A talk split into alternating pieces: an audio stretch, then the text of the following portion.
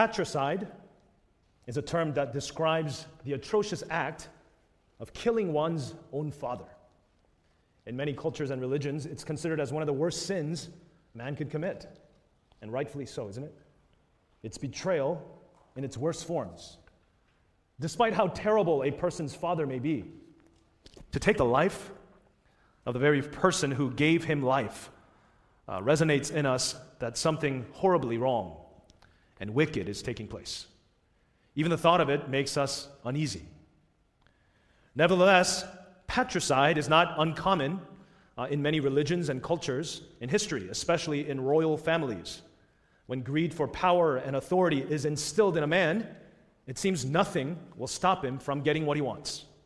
So, take for example, recently in May of 2020, a 32 year old man from Long Island was charged with second degree murder after fatally stabbing his 72 year old father more than a dozen times while he was on a video Zoom call. The details are too graphic, like something out of a horror movie, so I will spare you from the details. And I wasn't able to find any follow up stories of the motives of why this man, to the shock of many of his neighbors, committed such an appalling, uh, sick crime.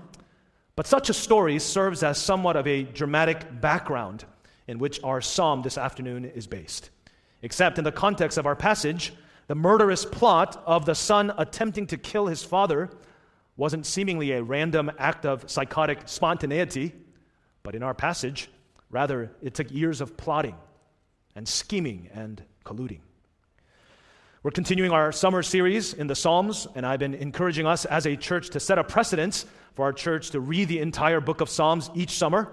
So 50 short chapters each month, June, July, and August. And if you still haven't started, you have three days left in June, and you can read 16 chapters a day for the next three days, and you can catch up. And then read chapters, one and two chapters for the month of July and August at a slower pace.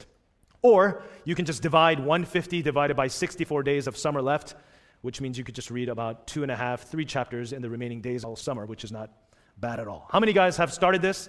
and are committing to this? Okay, forget I asked. Okay, today is a good day to start. The book of Psalms teaches us how to praise God. Whether you are in the pits or in the heights, the Psalms have been the hymn book for God's people for generations. For us to look to God, for us to trust in Him alone, to, for us to praise Him no matter what circumstances or seasons of life the people of God may face. And the authors of the Psalms are very clear. The reason why we can do that, we can praise God in whatever circumstances of life, is because God has promised the coming Messiah, Jesus Christ. And the good news is uh, for us that He has already come, fulfilling the promised and the prophecies told in the Old Testament, and that we have hope by grace through faith that Jesus, the Christ, is indeed coming again for those who are His. Amen? We as Christians don't believe in some abstract Savior that is out there. What we're doing here is not fiction, it's not fanaticism, no way. 2,000 years of Christian history around the globe, across all cultures, against all odds, against all persecution, against all attempts to shut down and censure or ban and burn. This very book couldn't stop this religion, could it? Christianity prevails on. There is no comparison to the other religions of this world. The grass withers, the Bible says, the flowers fade. Man's laws and governmental policies and cultures and societies, trends and fads change. But the Word of God is unbound. Jesus is the same yesterday, today, and forever. Amen? He is the only constant, He is the only reliable, unchanging truth in this universe. He's what holds this universe together, and He is what is holding you and me today. The fact that you are here this afternoon is no coincidence, brothers and sisters, friends. It is the fact that God has a word for you. God has a word for you. God desires to speak to you this afternoon, so listen very closely. This afternoon in Psalm 3, in what is the official first chapter of book one of five books, or five large sections of Psalms, we see how God's people ought to worship God even in the midst of deep distress. In David's case, even amid imminent death threats. Psalm 3, though specifically relates to David in a particularly difficult situation, it serves us generally in teaching us important lessons regarding the awesome salvation, the great salvation we have in our God. Can I clue you in on the main theme of the psalm? It's found in the last verse of the, of the passage, which is the title of the sermon today Salvation belongs to our God. You'll see that in this short psalm, the Hebrew word Yeshua, translated salvation or save, is mentioned three times in verses 2, 7, and 8. So, what is the psalmist teaching us about the great salvation we have in God? That's the question that I want us to answer. What is the psalmist teaching us about the great salvation we have in God? I'm sorry, somebody took away the little clip that was on this mic, so I'm touching the mic. I apologize and I pray that it won't bother you too much. Psalm 3 is known by many as a morning psalm, in companion to Psalm 4, which is known as an evening psalm, reminding us, modeling for us, teaching us how, as God's children, that apart from His sovereign help, from morning to evening, every moment of our lives, we, as sinful human beings, have absolutely no chance whatsoever against the onslaught of threats and hardships of this broken world.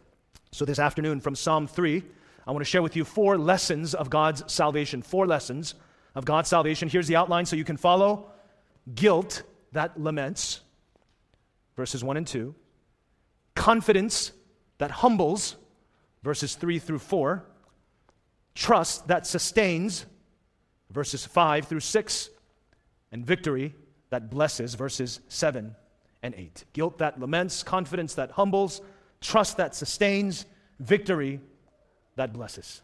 I pray that as we meditate on the truths of God's salvation, that you would be reminded anew of the great assurance and security we alone, as the people, as the children of God, can enjoy in our Savior Jesus Christ. Amen? Look with me now to Psalm 3 and follow along as I read from the ESV translation. It says this A psalm of David when he fled from Absalom, his son. O Lord, how many are my foes?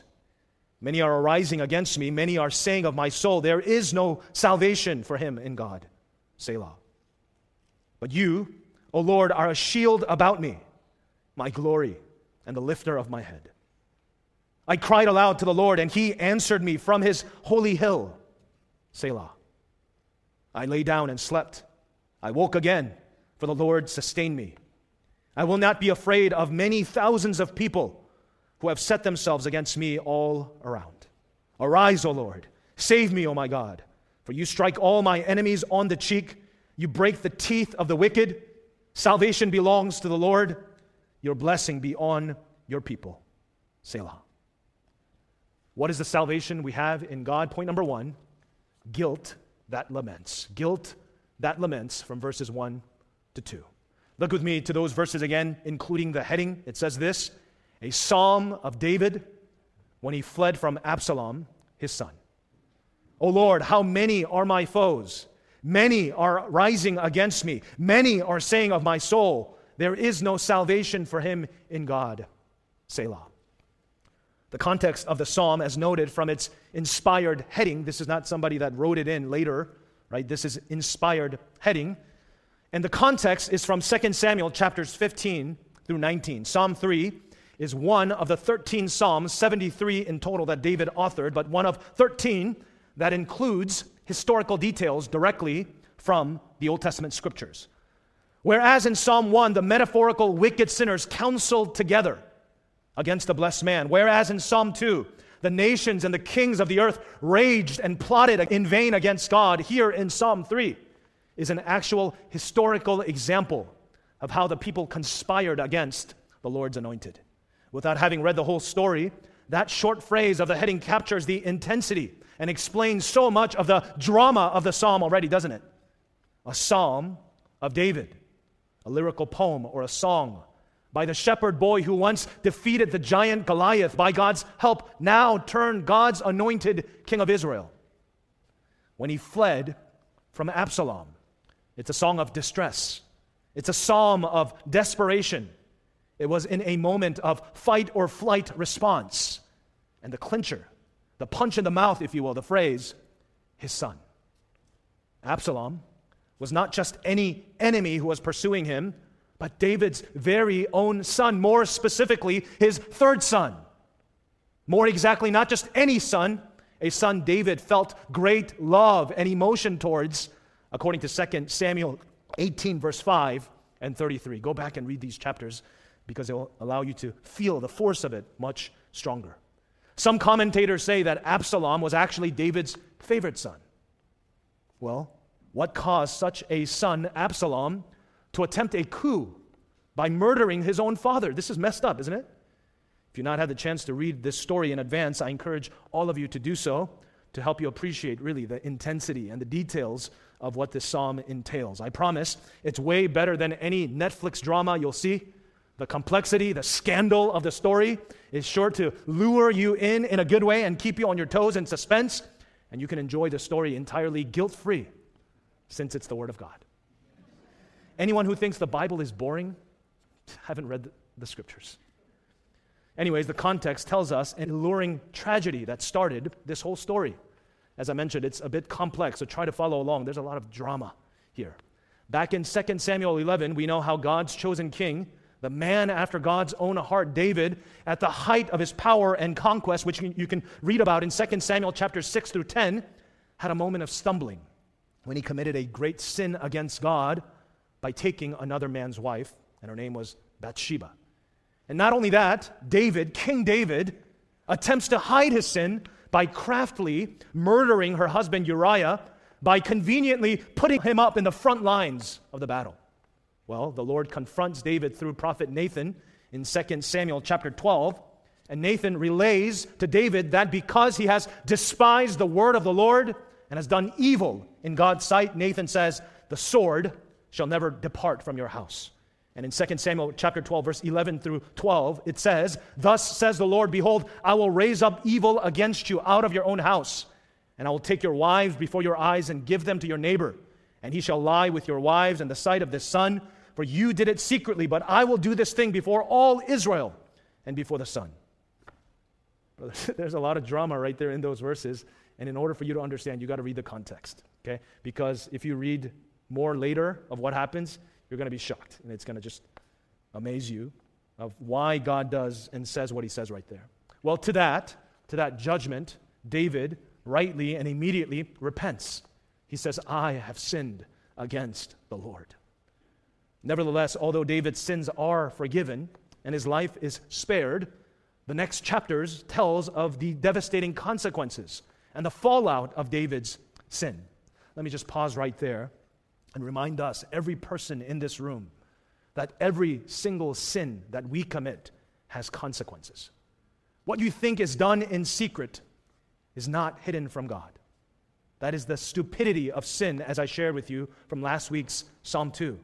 Us thinking that we can get away with sin. Sin, although temporarily may bring pleasure, it doesn't ultimately satisfy. It certainly enslaves. The Bible says sin is not only a rebellion against God, but it's worshiping and submitting to the enemies of God, the flesh, the world, and Satan. Simply, we as human beings were created to worship something. And if we're not worshiping the God of the Bible, the God of Scripture, the Creator and Lord of the universe, we are worshiping ourselves. Get that straight. We are worshiping the world to please others, to please men and women. And we are subjecting ourselves to the destructive deception of the devil because the devil knows that God is the God of truth and of life and of true freedom. The devil doesn't want anything to do with God, you see. The devil doesn't want anything to do with truth and freedom and life, you see. John 10:10 10, 10 clearly tells us the thief comes to steal, kill and destroy. Maybe you're saying, "I don't believe that stuff. I don't believe that Bible stuff." Well, if you don't believe in the words of scripture, Listen to the experiences and testimonies of thousands upon thousands of men and women who chased after carnal and, and worldly satisfaction sex, drugs, alcohol, money, power, and pleasure. There is no happiness there ultimately. There is no lasting peace there finally. Nothing but regret, nothing but loss, nothing but greater confusion, nothing but, but brokenness, nothing but condemnation, shame, guilt, bondage, and what's worse, eternal punishment, eternal separation from God. Why? Because you're saying, I choose my own consequences. I don't want to do nothing with that grace and mercy of God. You're choosing whatever that comes at the end, I'll choose it. I'll, I'll choose it for myself. That's what you're saying. You're rejecting the Lord's Savior and grace that comes from Him. Such were the consequences that David had to face because of his sins, you see. And the shameful, sinful trend continued downward in his family. We see the shameful apostasy of Solomon, his son, the wisest king to ever live, the apostasy. He departed the faith, the wisest man to ever live. And we see in 2 Samuel 13 how Amnon, David's first son, lusted after his half brother Absalom's sister Tamar. And what happens is so scandalous by even today's uh, cable TV standards that I'm not going to tell you, but to tell you to just read it later at your own time. But what is germane to this psalm is that Absalom takes upon himself to execute justice for his sister Tamar and murders his brother Amnon which is also abhorrent and scandalous, which is the reason why Absalom, in fear, flees Jerusalem from the presence of the king. And that's why he has to stay away. There's a lot of intricate details and complex emotions in the story. For example, 2 Samuel 13 39 says, And the spirit of the king David longed to go out to Absalom because he was comforted about Amnon since he was dead. You see, David had affection for his son Absalom. Now, I don't have space to explain all the details, so be sure to read about it. But the story goes three years later, King David is convicted to bring back his young son Absalom back to Jerusalem. But Absalom is unable or is not allowed to come into the king's presence for another two years. Well, that's when things begin to turn for the worse because as Absalom was dwelling in Hebron, just 25 miles from Jerusalem, he begins to think to himself, how great it would be if he were the king himself. So let's turn back to 2 Samuel 15 briefly and read verses 1 through 6 to give you some more context. After this, Absalom got himself a chariot and horses and 50 men to run before him. And Absalom used to rise early uh, and stand beside the way of the gate. And when any man had a dispute to come before the king for judgment, Absalom would call to him and say, From what city are you from? And when he said, Your servant is such and such, a tribe in Israel, Absalom would say to him, See, your claims are good and right, but there is no man designated by the king to hear you. Then Absalom would say, Oh, that I were judge in the land. Then every man with a dispute or cause might come to me, and I would give him justice. And whenever a man came near to pay homage to him, he would put out his hand and take hold of him and kiss it as if he himself were the king. Thus Absalom did to all of Israel who came to the king for judgment. And here's the clincher again so Absalom stole the hearts of the men of Israel. You see, Absalom was a very handsome and likable man. It says in 2 Samuel 14, just a chapter before, verse 25, it says this Now in all of Israel there was no one so much to be praised for his handsome appearance as Absalom. From the sole of his foot to the crown of his head, there was no blemish, not even a zit, not even a pimple in him. That's quite the resume, isn't it? There was no one in Israel as handsome as Absalom. From his feet to his head, he was perfection. People were naturally attracted to him. That's why it says in verse 6 of chapters 15 So Absalom stole the hearts of men of Israel. Instead of pointing people to the king to execute justice, he took it upon himself and became the judge, and he took credit for it, and he loved it. And there, began the ploy to usurp his father's throne, which we'll read about in the rest of chapters 15 through 18. But to summarize the point, 2 Samuel 15 at the end of verse 12 says, And the conspiracy grew, and the people with Absalom kept increasing. Well, what was David thinking all while this was happening? The man after God's own heart, caught off guard, uh, uh, discouraged because his son was coming after him? Was he simply blindsided by his son? Why didn't David, at the height of his kingship, shut all that stuff down and take back charge and crush his oppressors? Why not? I think the psalm is teaching us a great lesson about salvation, about Yeshua in God alone. It teaches us that as great as King David was, uh, he wasn't the anointed king in Zion on God's holy hill that we read about in Psalm 2. Even as an earthly anointed king, as David was, David was simply incapable of saving himself from his own sins. The great David himself wasn't the blessed man of Psalm 1, and the tragic fallout of his sins had maimed his judgments, stifled his wisdom, put fear in his heart, the accusations of the devil that God had abandoned him and that he didn't deserve God's blessing because of sin was simply too much for David to bear. Isn't that true of us sometimes? all the time, perhaps. Sin blinds us, sin stupefies us, sin weakens our faith and our confidence in God, gnawing away at whatever joys and satisfaction that we have in Him. Sin literally sucks the life away from us. That's why addicts are never satisfied with the same dose. They want more and more and more and more, but it still doesn't give them that same high. It was true that David, who was just a few years ago, maybe a few weeks ago, maybe a few days ago, was at the height of his power, who conquered kings and ruled nation overnight. What happens? Becomes a fugitive. What a picture of the fleeting security and stability of earthly treasures and earthly authority and earthly companions, you see. Nothing lasts on earth, friends. No matter what heights one thinks they've reached on earth, no matter how much money you think you amounted, no matter what those things are on earth, they are un- entirely unreliable. They are entirely fallible. They are entirely diminishable. What David felt and experienced firsthand is entirely possible that it could all be taken away from us. What a reminder. But here's the difference between the countless men and women who fell to their demise and fell victim to their sins, who got eaten up alive literally by the appetites of their own flesh. Some men and women who never cry out for help. Some men and women who dig themselves into their own graves by plunging themselves deeper into their appetites and carnal desires. They don't turn to God. They don't cry out to God, Oh Lord, how many are my foes? Many are rising against me. Many are saying of my soul, There is no salvation for him in God. But David, David is known by God. And David knows God. And David teaches us what a man who knows in God's salvation does. David teaches us about the Lord's sovereign salvation. That despite his failures, despite his guilt and shame, that he can cry out to God, that he can call on God. Amen? You'll notice in your reading of 2 Samuel 15 through 19 that David's enemies never really say there is no salvation for him, for David in God.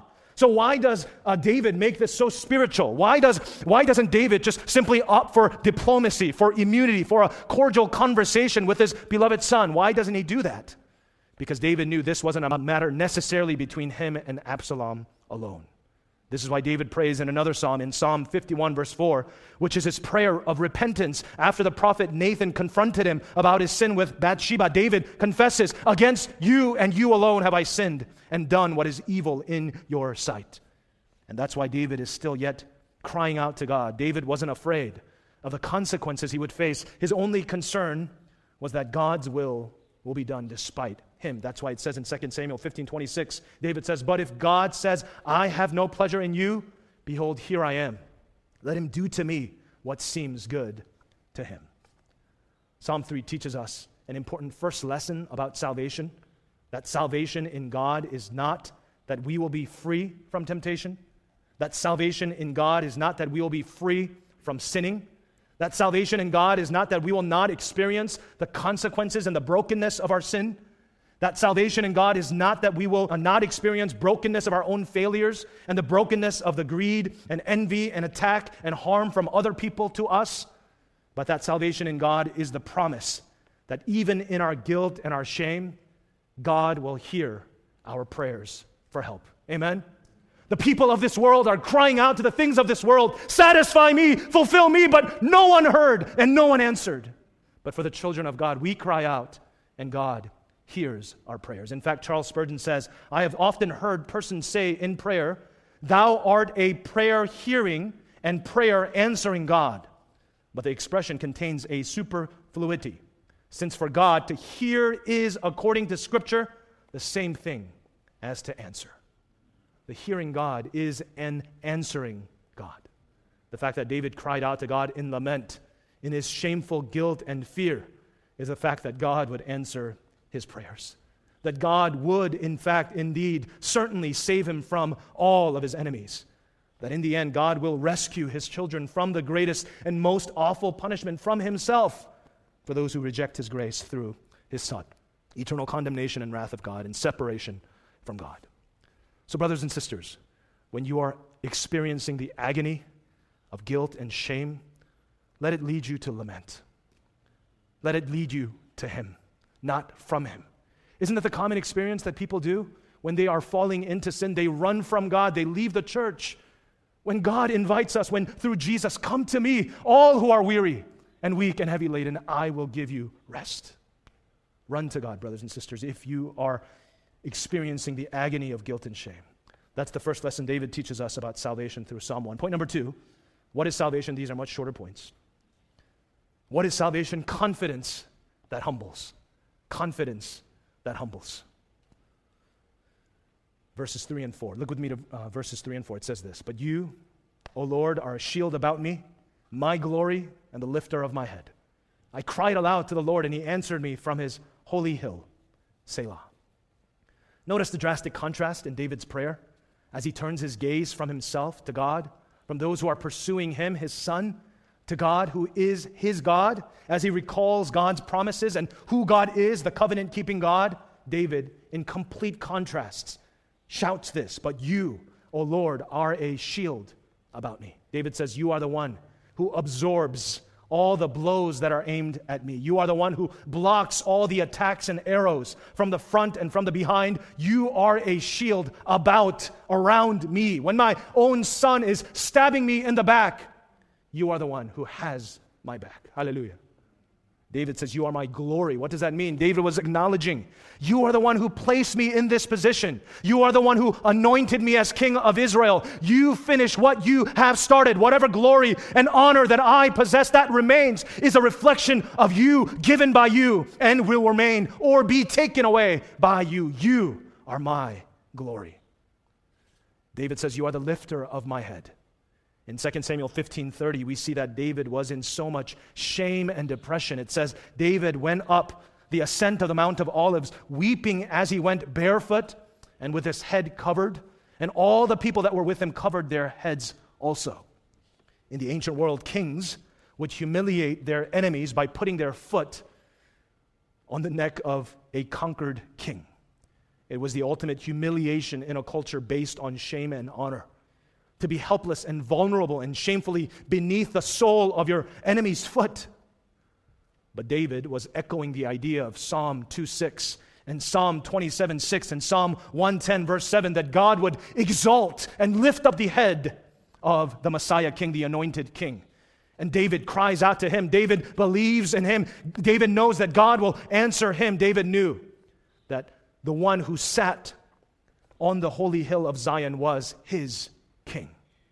It's a confidence not within David himself, but a confidence in God himself that he will keep those who are his from stumbling and from shame, according to Isaiah 54 4, Romans 10 11, Philippians 1 20 that he will avenge according to Isaiah 124, that he will enact justice according to 2 Thessalonians 1 6 through 8, that God himself will justify sinners by faith through his Messiah according to Romans 5 1. Amen? God is our confidence that humbles us because we know that it is not from us that we are saved, but through his Messiah, through his anointed King. What is salvation? Point number three it's trust that sustains. Verses 5 through 6. This is an interesting verse, isn't it? I lay down and slept.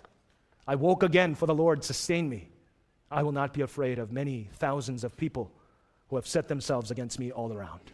David is writing as he is recalling God's sustaining provision after all this was over. You can read about the outcome of, his, of this epic story in 2 Samuel 18 through 19, but let me give you a clue. David lives to tell about this story and to write to us to teach us about what salvation in God means. So, how was David in the midst of a great depression, anxiety, fear, and in the midst of being pursued for his life uh, by his son, unsure of who among even his entourage would betray him? How was it that David was able to sleep? As someone of an insomniac myself sometimes, David gives us the answer in these verses, doesn't he? What is the answer? For the Lord sustained me. That was his testimony. For those of us who struggle with insomnia due to anxiety and fear, I pray that these verses will be a fresh reminder that God grants sleep to those who trust in him. Amen? Trust that, trust that God will bring, uh, will sovereignly hold all things, even as you sleep. He will care for you and take care of you and protect you and keep you as you rest in him. Listen to the changed disposition of David in verse 6 I will not be afraid of many thousands of people who have set themselves against me all around. This is why the psalmist can declare in Psalm 118, verse 5 through 6 Out of the distress I called on the Lord. The Lord answered me and set me free. The Lord is on my side. I will not fear. For what can man do to me? The Lord is on my side as my helper. I shall look in triumph on those who hate me. It's better to take refuge in the Lord than to trust in man. It's better to take refuge in the Lord than to trust in princes.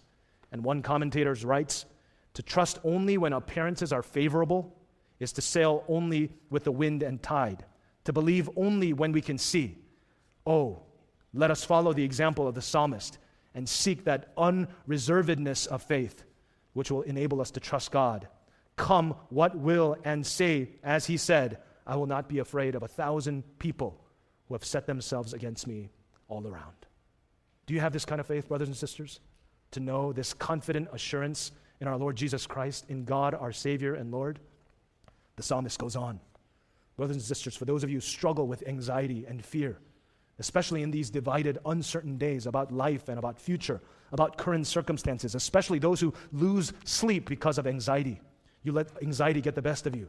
Psalm 3 reminds us this afternoon to trust in the Lord, to trust in the Lord who sustains, who sustained his people for generations, and he will sustain you. Amen? Fourth and finally, what is salvation? It is victory that blesses. It is victory that blesses from verses 7 through 8. Look at it now. Arise, O Lord. Save me, O my God. For you strike all my enemies on the cheek. You break the teeth of the wicked. Salvation belongs to the Lord. Your blessing be on your people. Selah.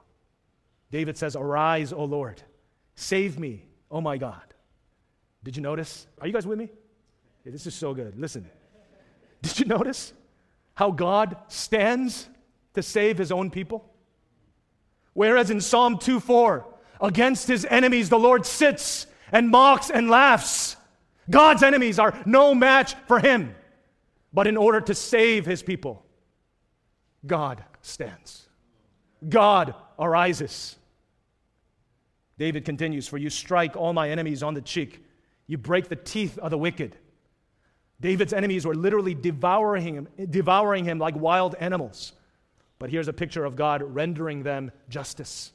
Toothless. One two punch in the mouth. No teeth left, you see. But the key to this entire psalm is in the final verse of Psalm 3. Look with me to Psalm verse uh, 3, uh, chapter, verse 8. Salvation belongs to the Lord your blessing be on your people. How does David's personal struggles with his son, with his own sins, teach us about salvation in God? Psalm 3 is reminding us salvation belongs to the Lord alone.